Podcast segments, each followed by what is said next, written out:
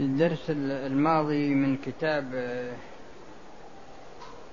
جمع الجوامع وشرحه الغيث الهامع وقفنا على هذه المسألة. هذه المسألة هي أن أن الوجوب إذا نسخ بقي الجواز أي عدم الحرج. وقيل الإباحة وقيل الاستحباب. المقصود من هذه المسألة هو أن الشارع قد يوجب شيئا.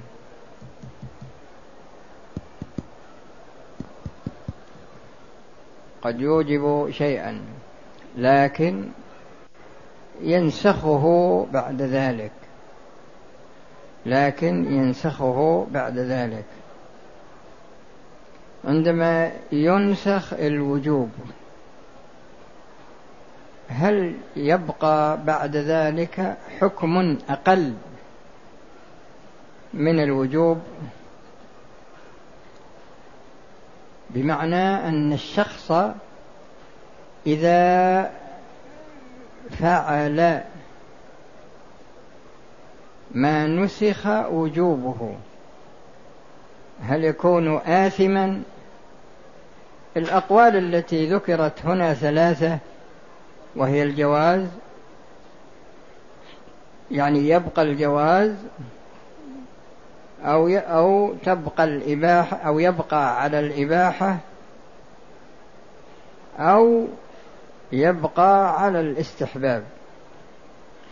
وهذه الأقوال الثلاثة تجتمع في أن الشخص إذا فعل ما نسخ وجوبه فإنه لا يكون آثما. المسألة التي بعدها يقول رحمه الله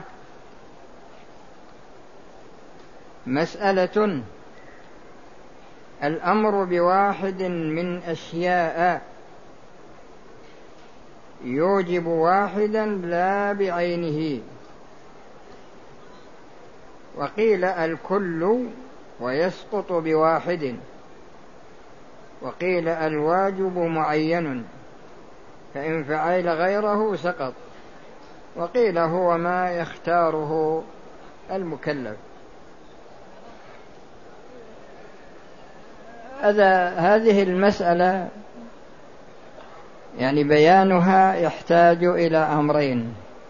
أما الأمر الأول فهو أن جميع ما يفعله المكلفون مطابق لما يعلمه الله. يعني ما فيه اختلاف بين علم الله بما يقع من المكلف وبين ما يقع من المكلف. لكن ما يقع من المكلف هذا واقع باختياره. هذا واقع باختياره لأن الله أراد منه أن يفعل. والله عالم بما سيفعله هذا الشخص. فلا يقع شيء في الكون مخالفا لعلم الله. ولهذا يقول جل وعلا وربك يعلم ما تكن صدورهم وما يعلنون ويقول في آية أخرى يعلم السر وأخفى يعلم ما يلج في الأرض وما يخرج منها وما ينزل من السماء وما يعرج فيها. لا يعزب عن علمه ولا مثقال خردله هذا أمر. الأمر الثاني أن هذه الأمور أن هذه المسألة يقصد منها الواجب المخير. الواجب المخير. مثل كفارة اليمين لأن الواجب تارة يكون مرتبا مثل كفارة الظهار وكفارة الجماع في نهار رمضان وكفارة القتل خطأ وكثير من المسائل مرتبة. وفيه من الواجب المخير مثل كفارة اليمين. ولكن يؤاخذكم بما عقدتم الأيمان فكفارته إطعام عشرة مساكين من أوسط ما تطعمون أهليكم أو كسوتهم أو تحرير رقبة. هذه ثلاثة على التخيير. فمن لم يجد فصيام ثلاثة أيام. هذا فيه ترتيب. ففيها تخيير بين الثلاثة وترتيب بالنسبة لمن عجز عن جميع الثلاثة يكون يصوم, يصوم. هذه المسألة يعني الواجب منها. هو واحد لا بعينه. فإذا فعل المكلف واحدا من الثلاثة التي خير بينها فإن ذمته تبرأ ويكون مطابقا لعلم الله جل وعلا أن هذا المكلف أن هذا المكلف يفعل هذه الصفة هذه الخصلة التي اختارها. هذا هو الذي يحتاجون إليه. والأمر في ماذا؟ المسألة الأخرى يقول ويجوز تحريم واحد لا بعينه خلافا للمعتزلة وهي كالمخير وقيل لم ترد به اللغة. هذه مسألة مفروضة لكن من حيث لا, لا, لا هذه مسألة يعني يجوز إن الشارع يعني يجوز إن الشارع يحرم عليك واحد لا بعينه. يحرم عليك واحد لا بعينه. هذا المقصود من هذه المسألة. المسألة التي بعدها فرض الكفاية. فرض الكفاية مهم. يقصد حصوله من غير نظر بالذات إلى فاعله في تقسيمات للواجب وهذا قسم من أحد التقسيمات. التقسيم هذا كون أن المأمور به الواجب ينقسم إلى واجب معين إلى واجب على الأعيان قصدي. إلى واجب على الأعيان وإلى واجب على الكفاية. الواجب على الأعيان مثل الطهارة والصلاة والزكاة والصيام والحج وال... هذا واجب على الأعيان. لكن مثل الصلاة على الجنازة الصلاة عليها وحملها ودفنها وما إلى ذلك هذا يعتبر من فروض الكفاية. فإذا كان الشارع قصد الفعل من من من من عين الفاعل فهذا فرض عين. وإذا قصد الفعل بصرف النظر عن عين الفاعل لكنه طلب إيجاد الفعل. فحينئذ يكون هذا من فروض الكفاية. المسألة التي بعدها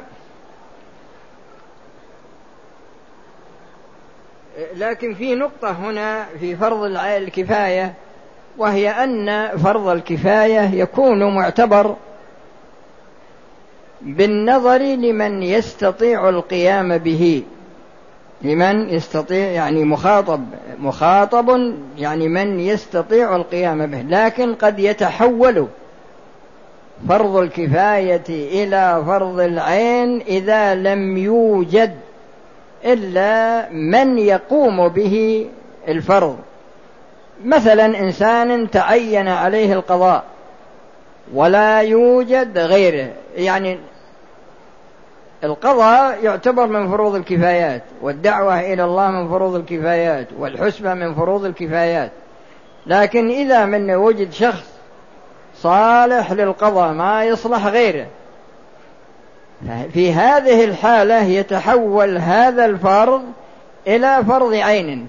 أو وجدنا مثلا احتجنا إلى خمسة ولا عشرة من القضاة ولا يوجد إلا هذا العدد.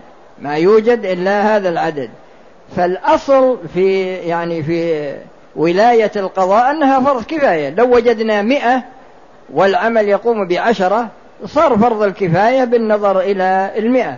لكن إذا احتجنا إلى عشرة ولم نجد إلا عشرة أصبح هذا فرض عين وليس من باب فروض الكفاية. أنا غرضي هو التنبيه إلى أن فرض الكفاية قد يكون فرض عين في بعض الأحوال. أن فرض الكفاية قد يكون فرض عين في بعض الأحوال. أسألك الله بالخير. عليكم على فدية. كل واحد يذبح فدية في مكة وتوزع على فقراء الحرم. إذا كنتم مررتم الميقات مريدين للعمرة. إيه بس؟ ها؟ لكنكم تريدون العمرة. إيه لا ما يصلح. هذا كان ترجي إلا إن كان إنكم يوم تجون. لا قبل الذبح ما يضر ما له علاقة في الذبح. إيه. المسألة التي بعدها آه، آه، سنة الكفاية كفرضها يعني عندنا عندنا فرض عندنا سنة كفاية وعندنا فرض كفاية. فرض الكفاية تقدم لكن سنة الكفاية لأن في سنة عين وفيه أيضا سنة كفاية. فيه سنة عين وفيه سنة كفاية. سنة العين مثل الرواتب التي تصليها ومثل صلاة الضحى ومثل صلاة الليل ومثل الوتر. هذه سنة عين. لكن سنة الكفاية مثل تشميت العاطس إذا قال إذا عطس شخص وقال الحمد لله تقول له يرحمك الله. هذا يكون من سنن الكفاية. ومثل لو مر عشرة على شخص سلم واحد منهم أو سلم واحد على عشرة ورد السلام واحد منهم وهكذا. المسألة التي بعد هذا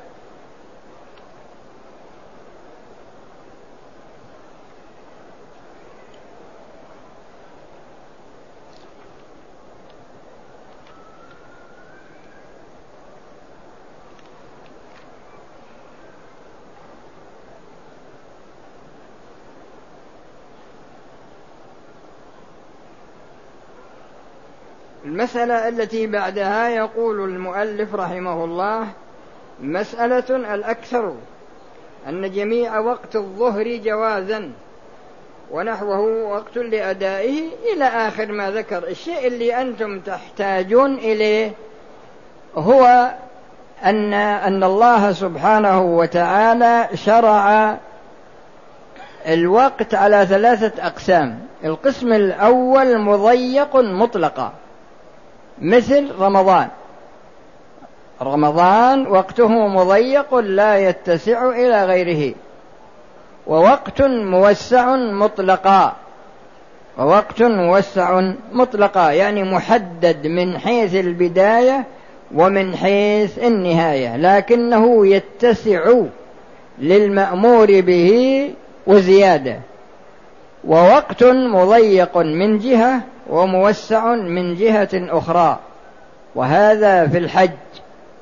هذا وقته موسع من جهة ومضيق من جهة أخرى فهو مضيق بمعنى أنه لا يصلح في الحج في السنة إلا حجة واحدة.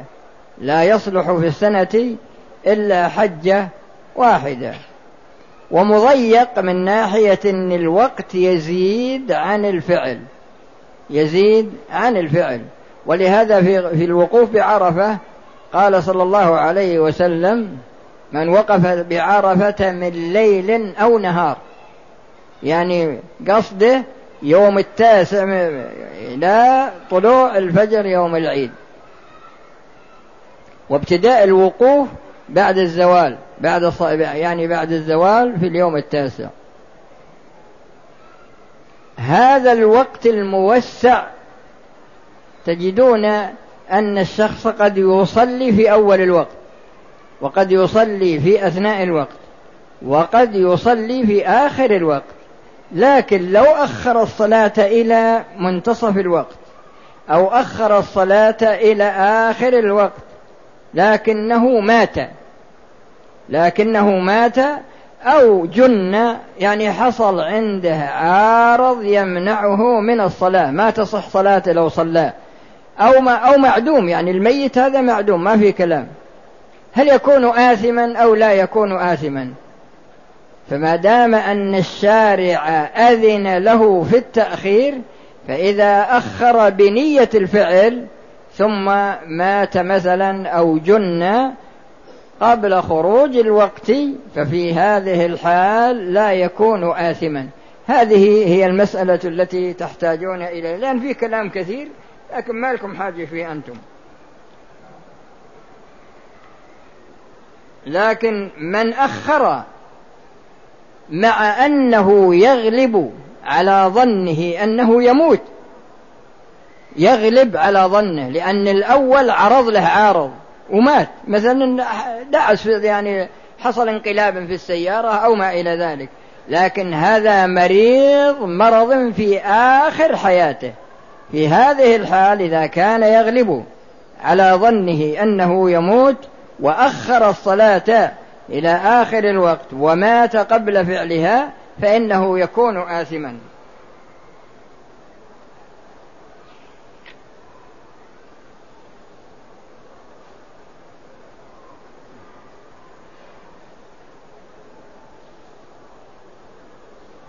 هذه مسألة تحتاجون إليها وهي مهمة جدا وهي آه، مسألة تذكر في هذا العلم وهي ما لا يتم في مسألتان. لا بد من التنبه لهما. المسألة الأولى ما لا يتم الوجوب إلا به. والمسألة الثانية ما لا يتم الواجب إلا به. المسألة الأولى ما لا يتم الوجوب إلا به. والمسألة الثانية ما لا يتم الواجب إلا به. فالمسألة الأولى ما لا يتم الوجوب إلا به هذا ليس بواجب. فهل يكلف الشخص في كسب المال حتى تجب عليه الزكاة؟ هل نقول للشخص يجب عليك أن تكتسب المال حتى تجب عليك الزكاة؟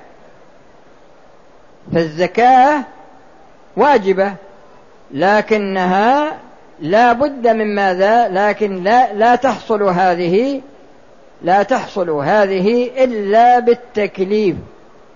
فلا يكلف الإنسان لا يكلف الإنسان الإنسان الأقطع إذا صارت يده مقطوعة ولا رجله مقطوعة نقول لا بد أنك تأتي بيد حتى يجب غسلها عليك ولا تأتي بقدم. هذا غير مقدور له. هذا يسمى غير مقدور له. فما لا يتم الوجوب إلا به فليس بواجب في الشريعة عموما. لكن ما لا يتم الواجب إلا به فهو واجب. مثل الآن السعي إلى المسجد لأداء صلاة الجماعة وكذلك لأداء صلاة الجمعة وكذلك السعي إلى مكة لأداء العمرة الواجبة سواء وجبت من حيث الأصل أو وجبت بنذر أو أنها واجبة بسبب فساد. يعني فسدت عمرته الأولى ولو كانت نفلا فيجب عليه أن يأتي بعمرة أخرى.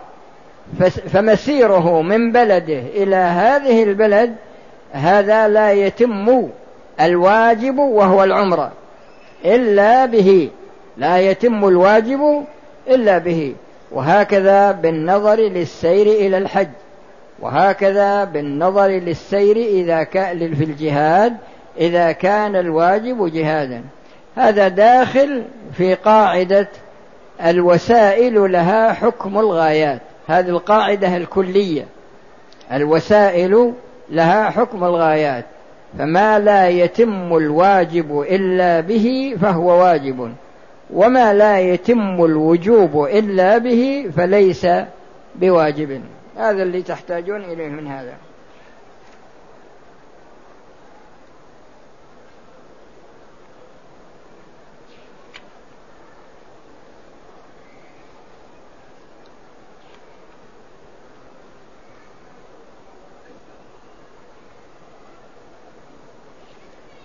هذه مسألة وهي يقول مطلق الأمر لا يتناول المكروه.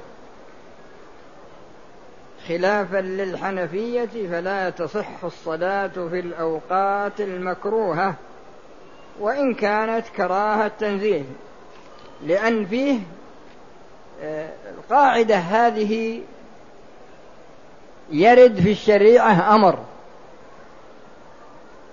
يرد في الشريعة أمر. مثل الأمر بالصلاة. عموما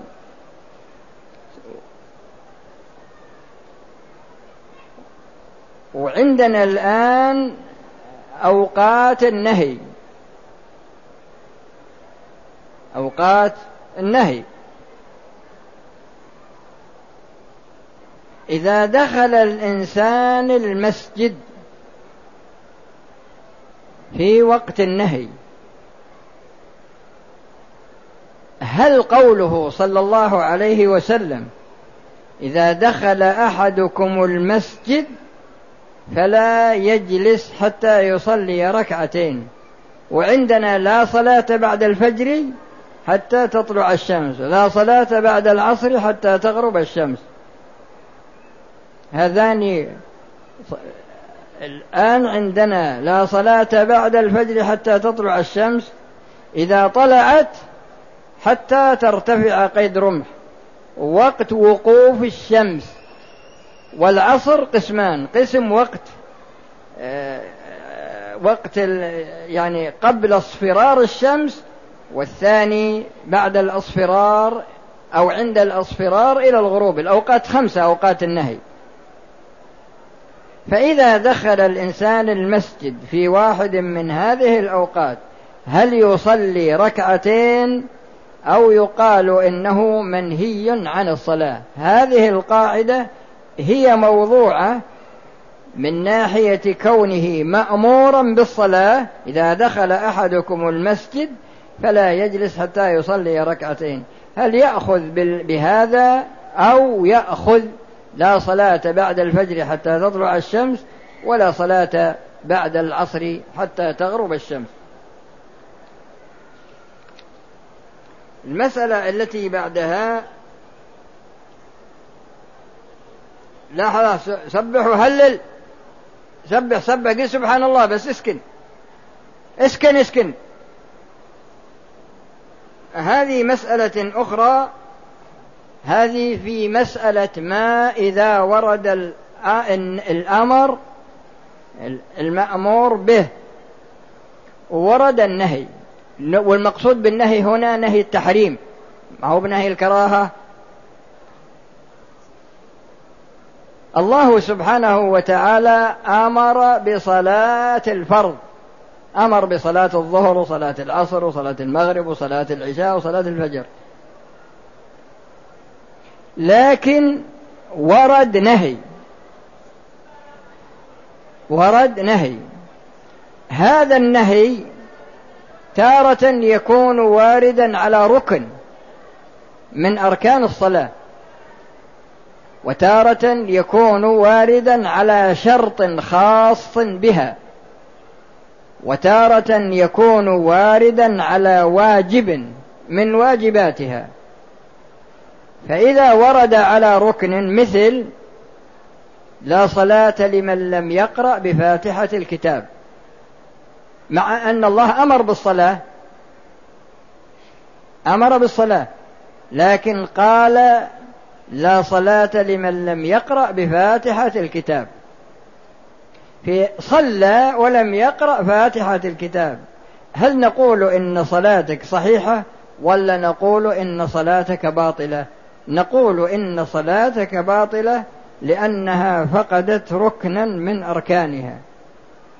الصورة الثانية ورد الأمر بالصلاة لكن قال صلى الله عليه وسلم لا صلاة إلا بطهور والطهور شرط للصلاة فهل نقول إذا صلى الإنسان مثلا ناسيا؟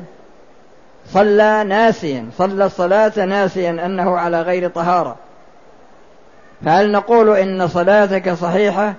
أو نقول إن صلاتك ليست بصحيحة هذه صلاة ورد عليها الأمر. وورد عليها النهي لكن نهي عن هذا الشرط وهو شرط الطهارة. فنقول إن صلاتك ليست بصحيحة وعليك أن تعيد الصلاة. وعليك أن تعيد الصلاة. الصورة الثالثة إذا ترك إذا إذا ترك واجبا من واجبات الصلاة عمدا. ترك تسبيحة الركوع تسبيحة السجود ترك قوله رب اغفر لي ترك قول سمع الله لمن حمده ترك تكبيرة الركوع عمدا. في هذه الحال إذا تركها وسلم نقول إن صلاتك ليست بصحيحة. وإذا تركها سهوا فإنها تجبر بسجود ماذا؟ بسجود السهو. أما الشرط والركن فلا يجبران بسجود السهو. الصورة الرابعة اللي هي محل المسألة هذه. الصورة الرابعة ورد الأمر بالصلاة لكن اقترنت الصلاة بشرط مشترك بين الصلاة وبين غيرها. بشرط مشترك. الصورة السابقة بشرط خاص في الصلاة لكن هذا شرط مشترك بين الصلاة وبين غيرها. فالله أمر بالصلاة لكن إنسان صلى في أرض مغصوبة. ففي هذه الصلاة ورد عليها الأمر بالصلاة وورد عليها النهي عن الغصب. فهل يقال إن صلاتك صحيحة بناء على الأمر ويكون آثما بالنظر إلى النهي؟ أو يقال إن صلاتك ليست بصحيحة من باب تغليب النهي على الأمر لأن الحركات والسكنات التي تحصل منك في أثناء الصلاة كلها غصب كلها غصب وعلى هذا الأساس فصلاتك ليست بصحيحة. فهذه المسألة هي موضوعة لهذه الصورة وأمثالها. وكذلك إذا صلى مثلا وعلى رأسه عمامة من حرير أو ما إلى ذلك. ففيه من يقول إن الصلاة صحيحة مع الإثم لأن جهة النهي منفكة عن جهة الأمر. ومنهم من يقول إن الصلاة ليست بصحيحة بناء على أن جهة النهي ليست منفكة عن جهة الأمر. وعلى كل حال الإنسان يحتاط ويبتعد عن الغصب مطلقا سواء صلى فيه ولا ما صلى فيه. بعد هذا مسألة تابعة لهذه وهي أن الإنسان إذا كان غاصب وخرج من الأرض الخطوات اللي يعملها في خروجه من الأرض تنصلا من المغصوب هل تكون من ضمن الغصب بمعنى أنه يكون آثما أو أو يكون مأجورا بناء على قاعدة الوسائل لها حكم الغايات أنه يكون ماذا؟ ها مضبوط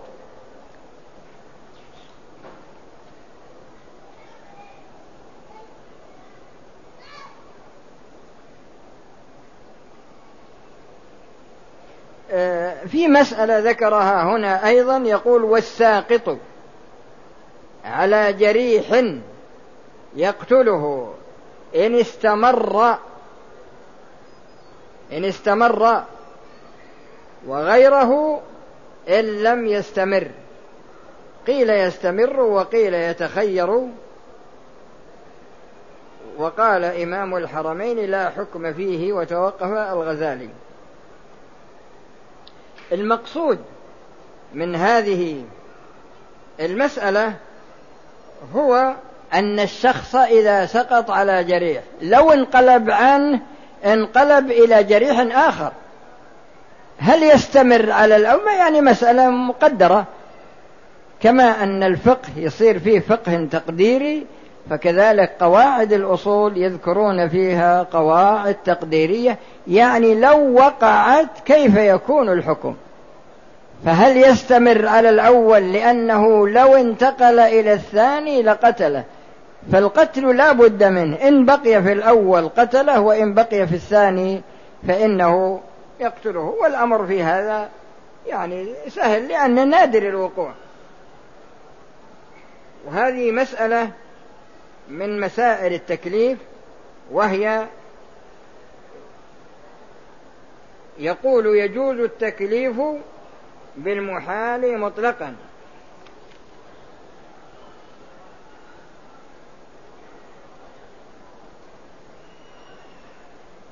فيه مستحيل عقلا وفيه مستحيل عادة وفيه مستحيل